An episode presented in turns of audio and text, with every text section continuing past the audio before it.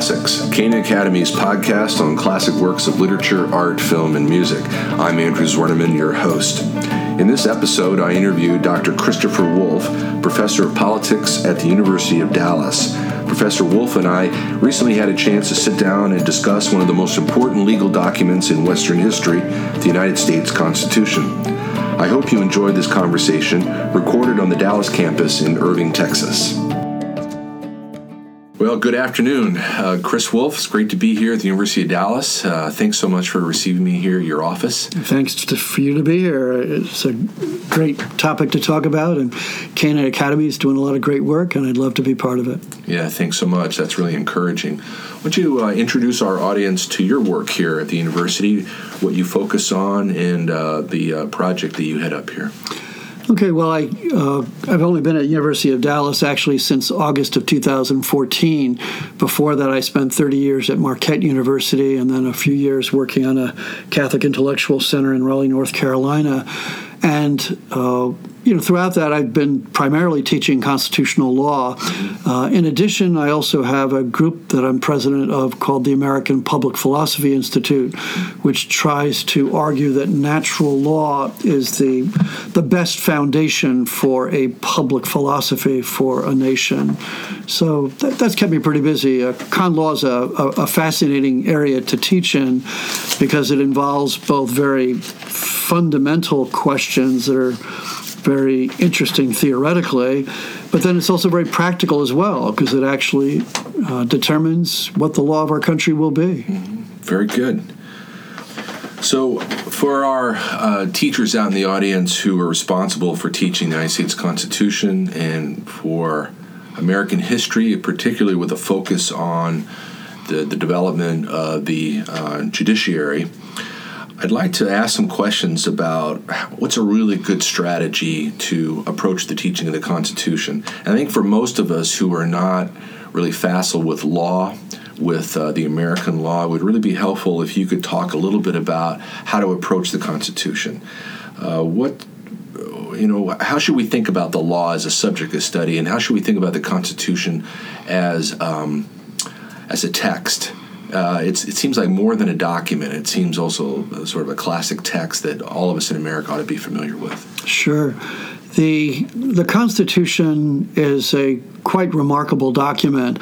And one of the first challenges teachers have, I think, is to get students to take seriously something that's over 200 years old. Mm-hmm. And that is often the subject of a lot of criticism now because multiculturalists these days will often just dismiss the the thinkers and the statesmen of the past because they don't share our contemporary ideas, and uh, obviously, most importantly, on on race and gender, and so people will simply say, "Well, you know, gee, if if any of the founders had slaves, you know, then why should we pay attention to them?" And the answer, I think, is that if you go back and you actually study the founders, you found out you find that the overwhelming, you know, majority of them were very deeply convinced that slavery was wrong, and uh, they they also recognized, perhaps more than we do today, that it wasn't a simple question to ask how do we go from a society where slavery is deeply embedded to uh, to a society without slavery. Uh, Lincoln argued, I think, very persuasively that the founders were very committed to eliminating slavery, that they looked forward to a time when slavery would be extinguished in our country. And so, the, I guess the beginning point is we have to kind of take the founders seriously and not write them off just because they're 200 years old or because they lived at a time when social arrangements with respect to, to race and gender uh, were different from those of our own and, and in, in many ways uh, unjust. So I, I think that's possible, though. I think it's possible in some ways to go back and actually kind of dive in and look at the framers in their own world and see how they confronted the questions that they had to deal with at that time and it's it's you know, you can pontificate 200 years later about, oh, you know, s- slavery is awful, so anybody who has slaves terrible, and if you signed on to a document that permitted slavery, that was awful. But I mean, the framers didn't have that luxury. If they wanted to have a union, they knew that the price of that, because some people in the South were attached to slavery, the price of that would be tolerating slavery for at least some time. They wanted to put slavery in the course of ultimate extinction, as Lincoln said, but they knew it would take time to bring that about. What, can you give us some salient pieces of historical evidence for that? Yeah, the most obvious one is how many times is the word slave or slavery used in the U.S. Constitution? And the answer is not a once. They used all kinds of circumlocutions to refer to slaves. Three fifths of a person's of other description, or the states shall not be prohibited from you know, permitting the importations of such people as they desire. You know, that is the they went out of their way to avoid the use of the word slave or slavery. And why is that? Well, again, Lincoln said it's because they knew slavery was wrong, and they didn't want the fundamental law of our society, the Constitution, to be uh, tagged, you know, with the, this word, and so they deliberately avoided it, and that's I think very indicative. Now, of course, not all the founders they were you know objected to slavery. There were some people in the South committed to maintaining it, although frankly, not too many. I mean, even the ones who thought it needed to be tolerated for a while thought that it should eventually be eliminated, but that actually was something that came later. It more around the, the War of 1812. You got the rise of a new set of Southerners who actually defended slavery in principle. You hardly have any of them actually back at the time of the founding. For them, it was they just thought of it as an economic necessity. I mean, mistakenly, I think. Uh, so, so you, w- would that be the case? Uh, that is, um, would Jefferson, the principal author of the Declaration of Independence, and Madison, the chief author of the Constitution, have been of that pre 1820 absolutely. Yeah. madison and jefferson both were very committed to the proposition that slavery was contrary to the rights of man. And they look forward to a time when increasing enlightenment in society would lead to the elimination of slavery. They were very explicit about that. So in his i have a dream speech in 1968 yeah 1963 martin luther king invoked the declaration and the constitution could he do that with Jefferson and Madison in mind? Would, would, did he know about that distinction? That I think so. Yeah, yeah I, I, mean, well, of course, I think. Uh, I think King knew about Lincoln, mm-hmm. and I think you know Lincoln is a great educator on what the founders thought about slavery. He mm-hmm. thought about it you know, very hard. And Lincoln was an extraordinarily deep thinker, uh, not just a politician, but a but a really thoughtful, nuanced constitutional thinker. And he studied the founders, reflected on them, and I think he got them right. And so I, I think he's actually he's another way to kind of get back to the founders. If you look at Lincoln, he's a, a step on the path back to looking at the founders and, and taking them seriously.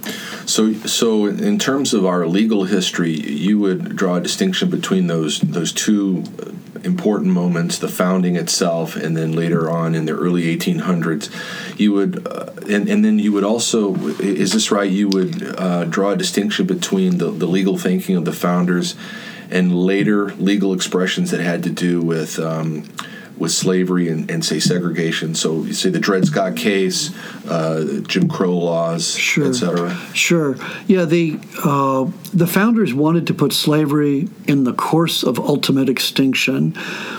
They were, in some ways, perhaps excessively optimistic in this respect. They weren't generally optimistic about human nature. They were very well aware of its flaws, but they were more confident, perhaps, than they should have been Jefferson especially, um, that, that, the fact that enlightenment and spreading knowledge of the rights of man would lead people to give up slavery. In some ways, they underestimated the strength of the just uh, self-interested attachment to slavery in the South, and of course, that self-interested attachment, I think, was one of the things that bred this new philosophy uh, that some Southerners adopted, people like John C. Calhoun and others, mm-hmm. that said that slavery was actually a positive good, not just a, uh, a lamentable necessity that had to be tolerated for a while until it could be abolished.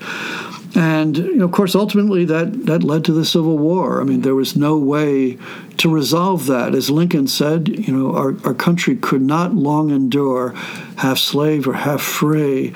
It, it was going to end up being one or the other. And uh, he w- was very careful to respect the original deal with the South, which is that the federal government cannot go into the southern states to eliminate slavery. You know, he, he was very careful about that. But he said we should adopt a policy that eventually leads to the elimination of slavery. And the power that made that possible was Congress's power to govern the territories. And therefore, Congress could prohibit slavery in the territories. And Lincoln and other Republicans at that time thought that if you confined slavery and prevented it from spreading, that eventually it would die out. And I think the South agreed with that. it's one reason why they were so committed to spreading. In some ways, the, the Mexican War, I mean, Lincoln interpreted that as really the slave power thirsting for more land, uh, more slave land. And uh, it's one of the reasons for that war. And so uh, that, you know, that uh, commitment of this new commitment to slavery as a as a good thing meant that the only way it could be resolved ultimately was by civil war.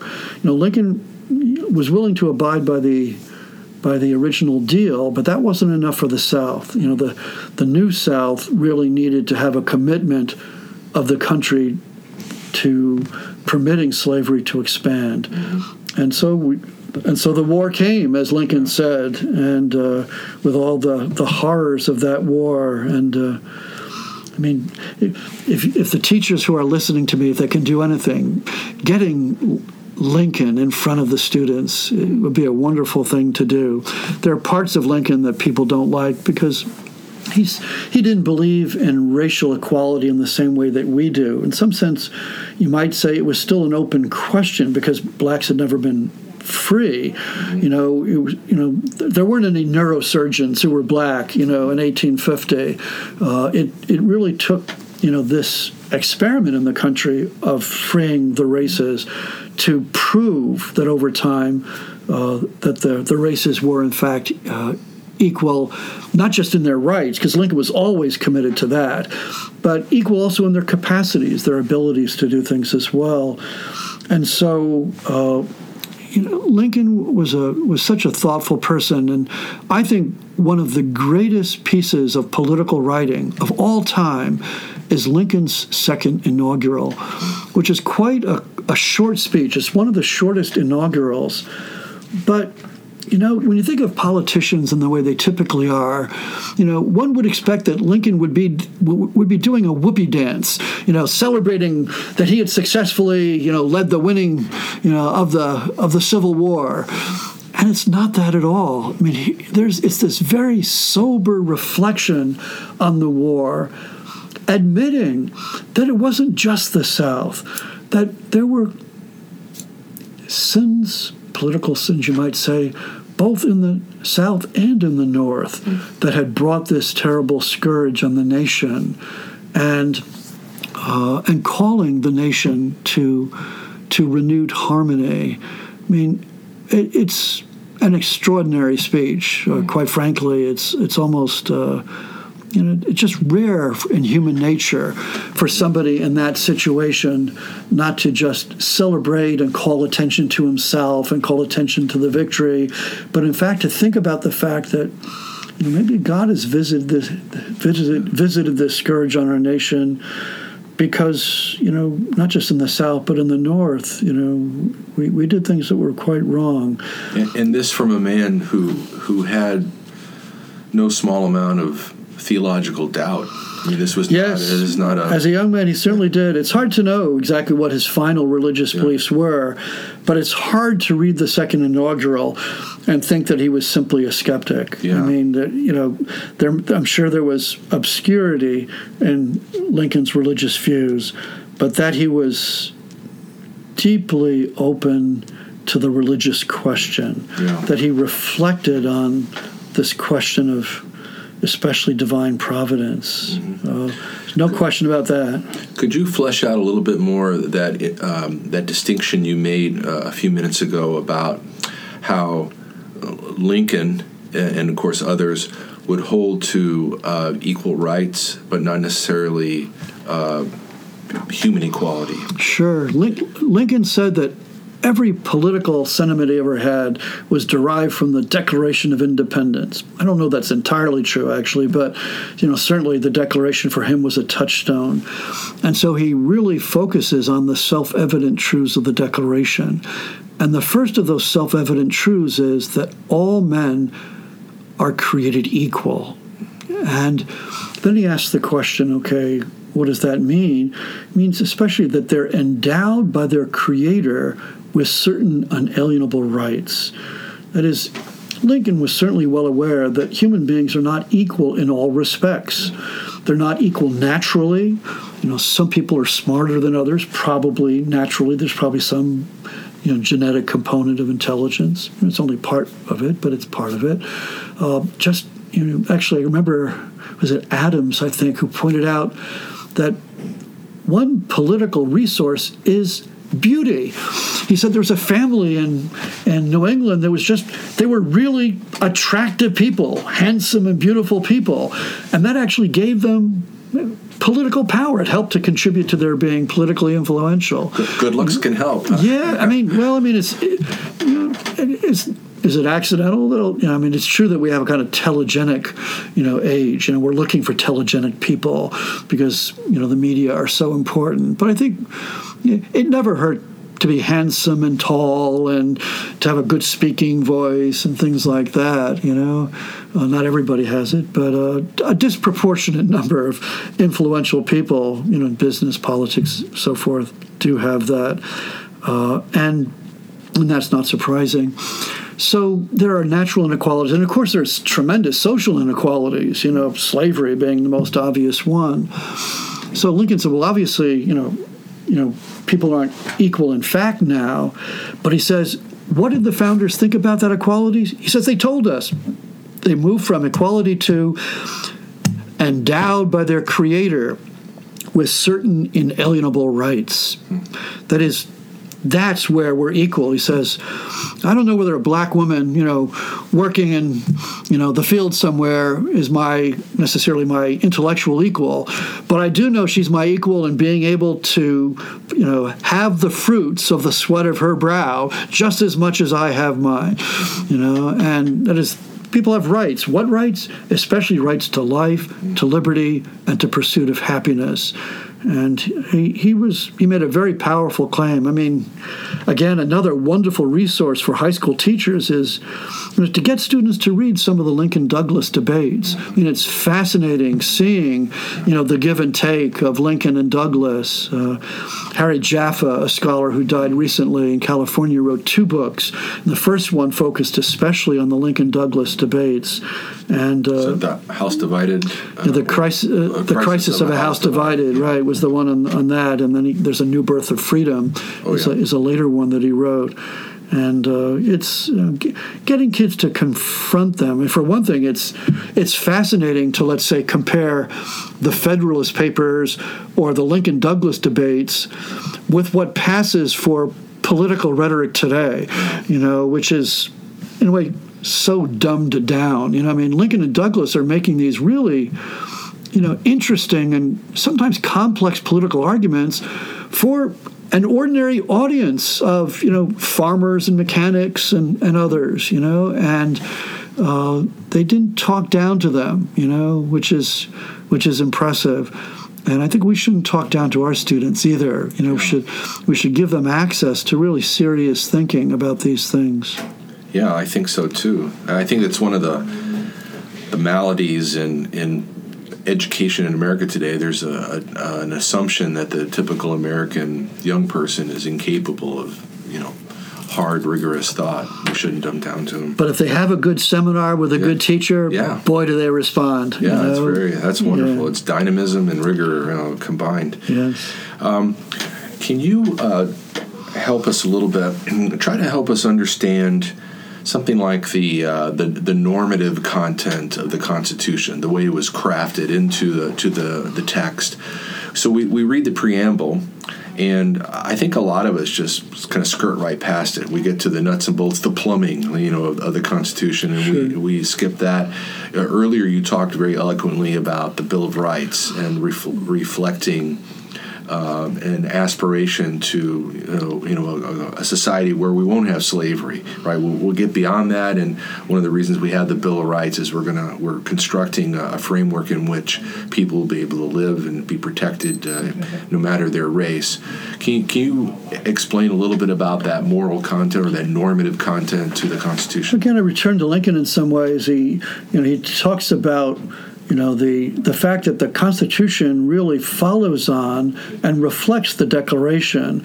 You know, the Declaration kind of lays out these self-evident principles that talk about what the goal of government is, and especially ultimately the protection of rights. And then you talk to the Constitution as kind of the mechanism for achieving that. You know, we took a first stab at that with the Articles of Confederation, and it just it didn't work out. You know, the government needed more power to perform its responsibilities, both protecting the nation against foreign enemies and also providing for. Uh, you know, stability, tranquility, and prosperity at home. And the Constitution did that. In some ways, I'd say the preamble is kind of, you know, a reflection back on what the Declaration's talking about.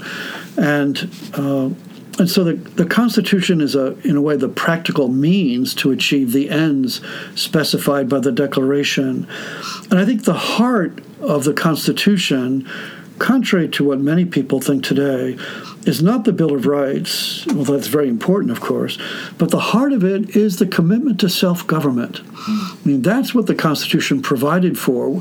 What it did is it set up a government that had certain limited but very important mean, uh, ends. Uh, especially the protection of the nation in foreign affairs, and then providing a framework, especially for economic activity uh, domestically, and then it, it, established these various branches of government that had the job of, you know, identifying the specific ways in which to use these powers. I mean, one of the key provisions of the Constitution was the the last sentence in Article 1, Section 8, which is the powers of the national government.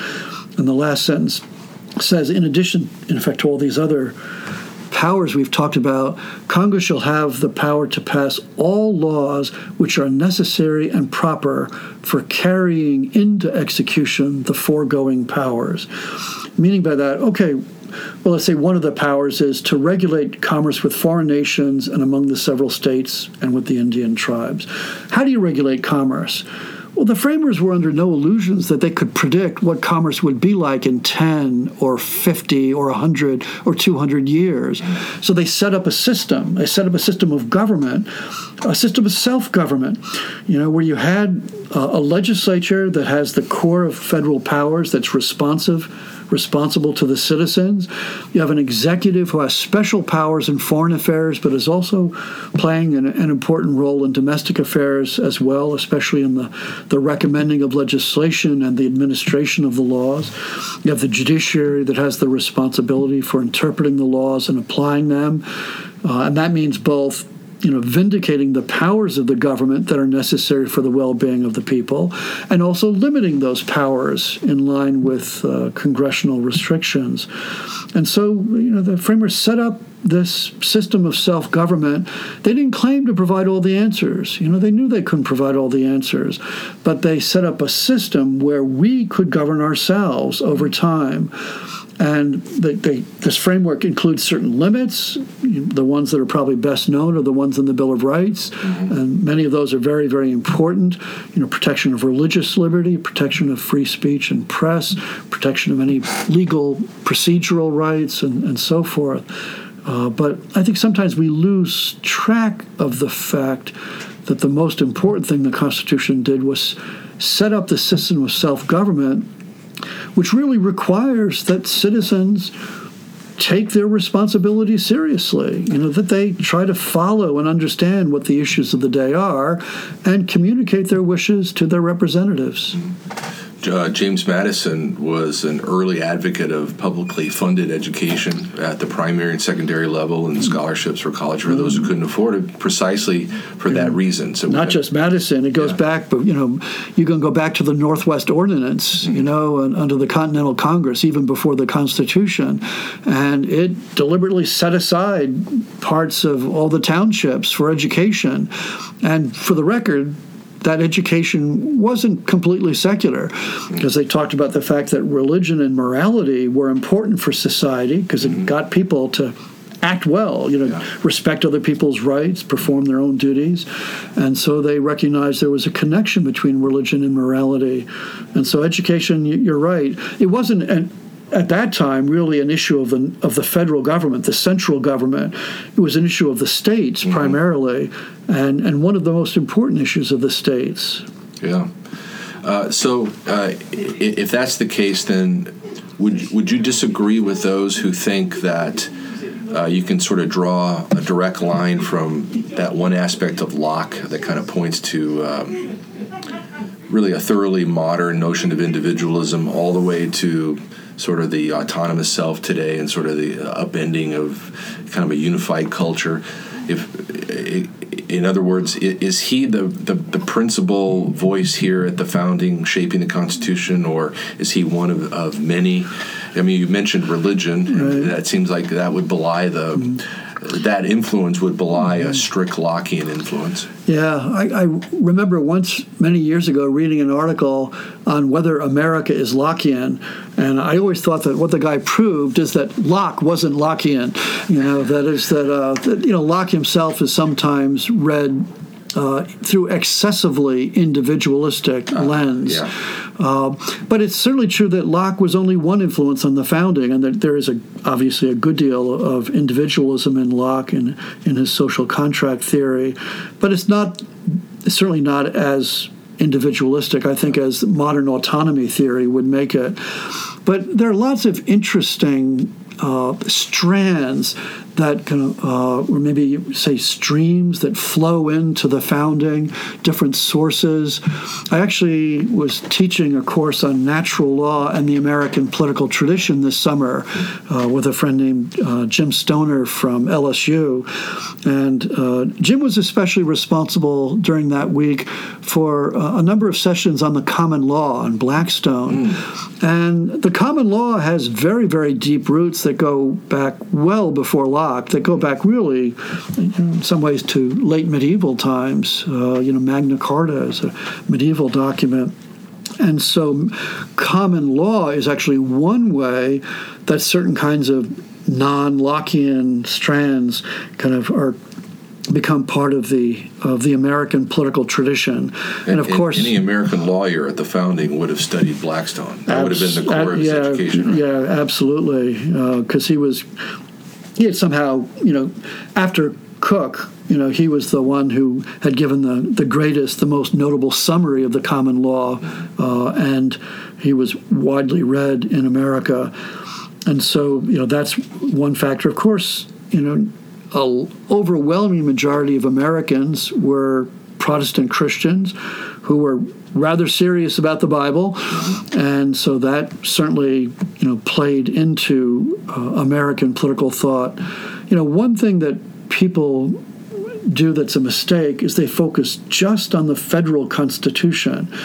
And we should keep in mind that the federal constitution was primarily to set up a new government that had quite limited purposes that focused especially on foreign affairs and on certain a certain general framework for the economic life of the nation.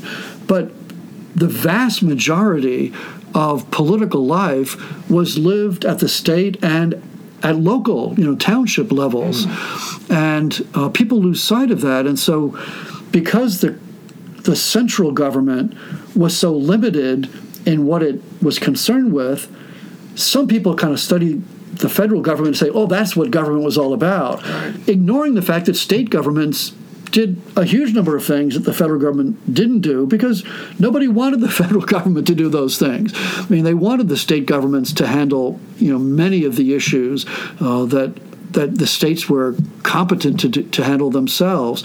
So, for example, all the regulations of morality, nobody wanted the, the federal government regulating morality, but what you might call family reinforcing sexual norms were part of the common law at the state level. And so they, they were an integral part of the founding.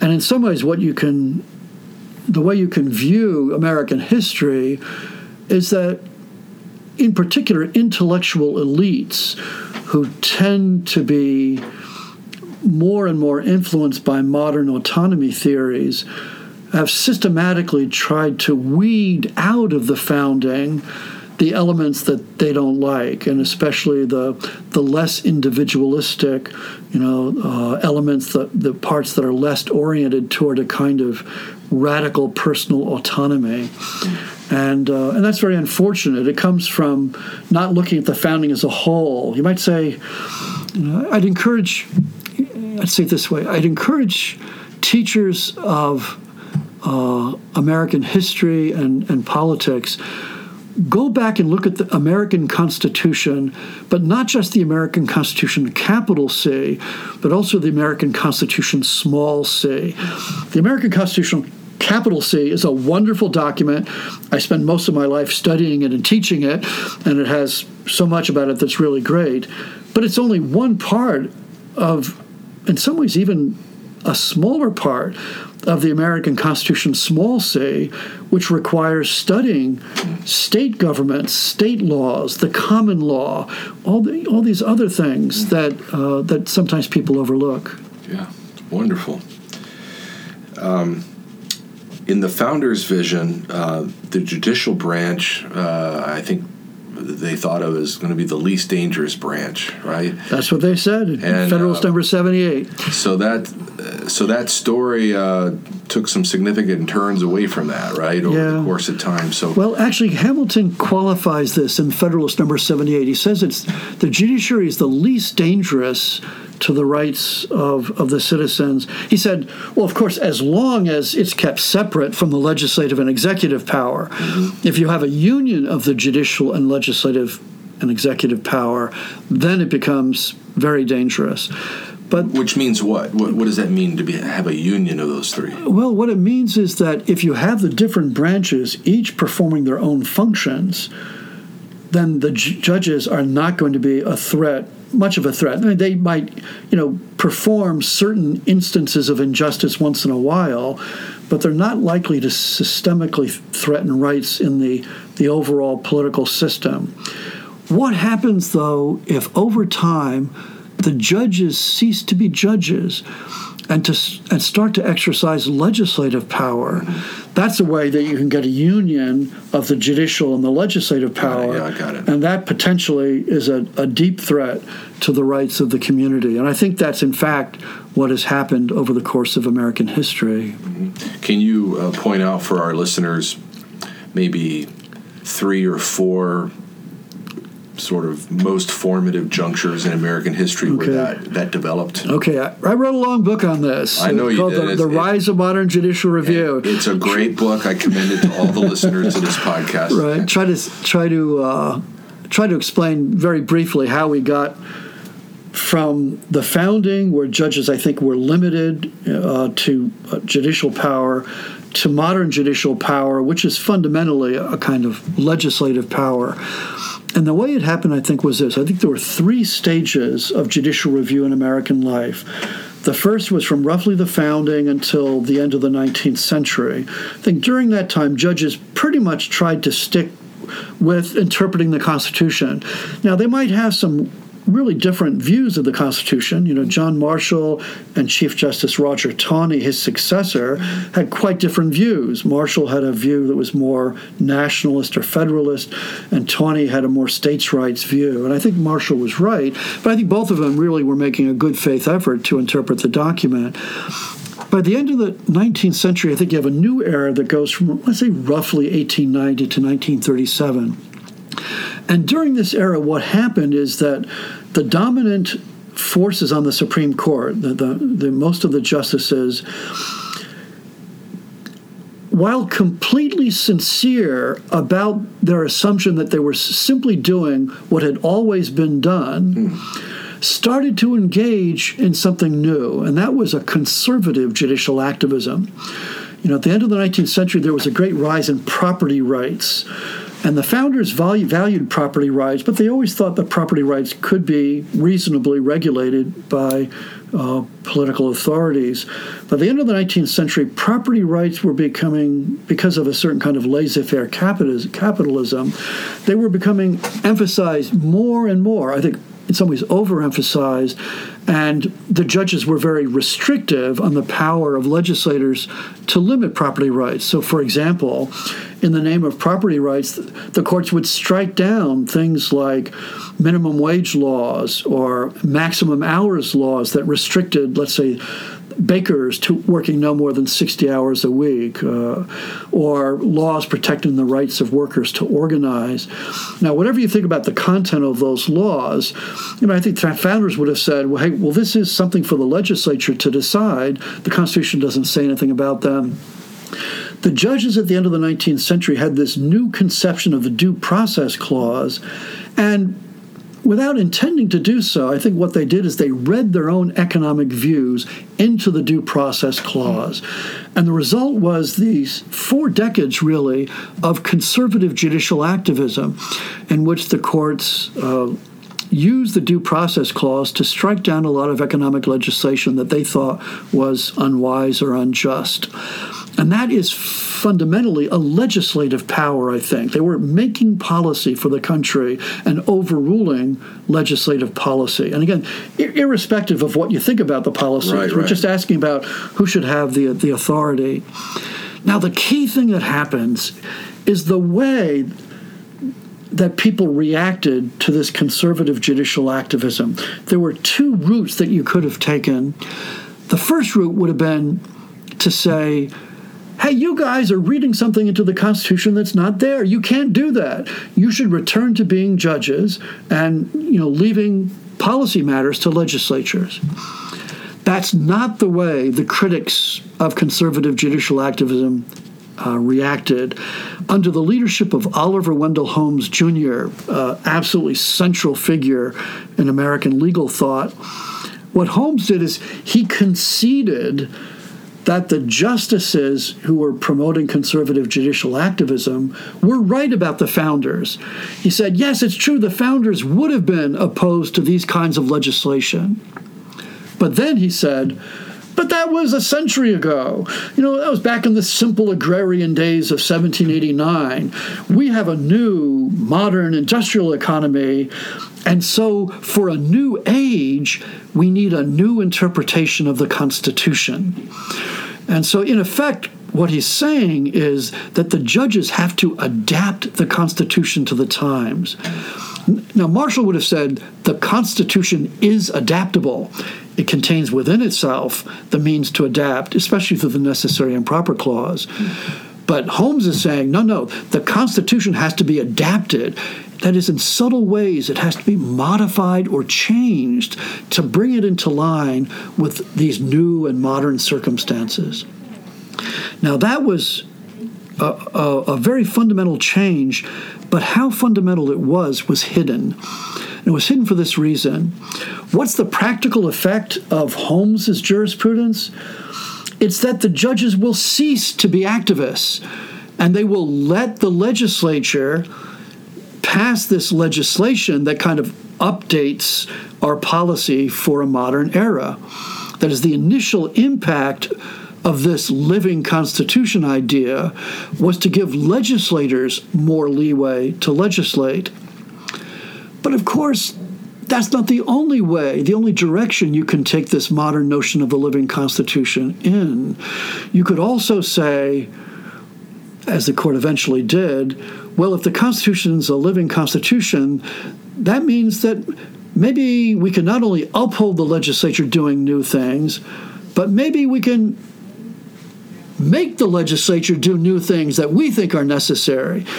And I think what happened is that a lot of the, the, these people, the students, the, the disciples, the children of Holmes, took over the Supreme Court after 1937. You know, he was a dominant educational figure in the law in the early night in the 20, early 20th century, and so the, the, his children, you might say, mm-hmm. took over uh, uh, with Franklin Roosevelt's appointments after 1937. And so, what do they do? Well, they start off initially by undoing conservative judicial activism. Okay, fine, so far as that goes. But then the, the problem is there's some parts of the Constitution that they're not entirely happy with. They're not happy that that the founders originally thought of religious liberty as something that permitted the states to promote religion. It just had it had to do it on a non-discriminatory basis. They couldn't favor one sect or another, but they could kind of promote religion in general. That's why you have things like Thanksgiving Day proclamations or "In God We Trust" on the coins or mm. things of that sort. Well, after 1947, the people, the dominant forces in the court, they weren't happy with that. They wanted to say that American government has to be neutral, not just among religions, but between religion and irreligion or non religion. And so what they did is they changed the notion of establishment, you know, or it may have been that originally the right to self incrimination applied at trial well, the Warren Court wasn't happy to apply to trial because if the police acted badly before the trial, that meant, you know, the self incrimination clause wouldn't help them. So what they do is they take the self incrimination clause, which in, in the Constitution is about the trial, you know, mm-hmm. being a witness against yourself at the trial, and they move it back into the criminal investigation phase. And, you know, again, that policy may be good or bad, but it's not in the Constitution. You know, basically the judges are adding to the Constitution. And one thing that really promoted this, you know, one thing that gave the court confidence about reading their own views about social reform into the document was especially the, the landmark case of Brown versus Board of Education because here, here you have a situation where there's a you know terrible injustice in the South, this racial inequality, and the court intervenes in order to strike down racial segregation, and people say, "Wow, this is a wonderful thing," and it gives the court a tremendous prestige, tremendous moral capital, and the result is the court starts to get confident that they can promote lots of social reforms. And so they start doing lots of things, you know, uh, to, in effect, update the Constitution to modern times, to expand its rights in various ways. And so, to take one classic example, you know, they think there's a privacy right in the Constitution. It's not there literally, but they kind of invent it in a case called, Griswold versus Connecticut in 1965. And then eight years later, they hand down Roe versus Wade, where they read into the Constitution, which says nothing whatsoever about abortion, an almost unlimited right to abortion. I mean, it's really a radical kind of decision.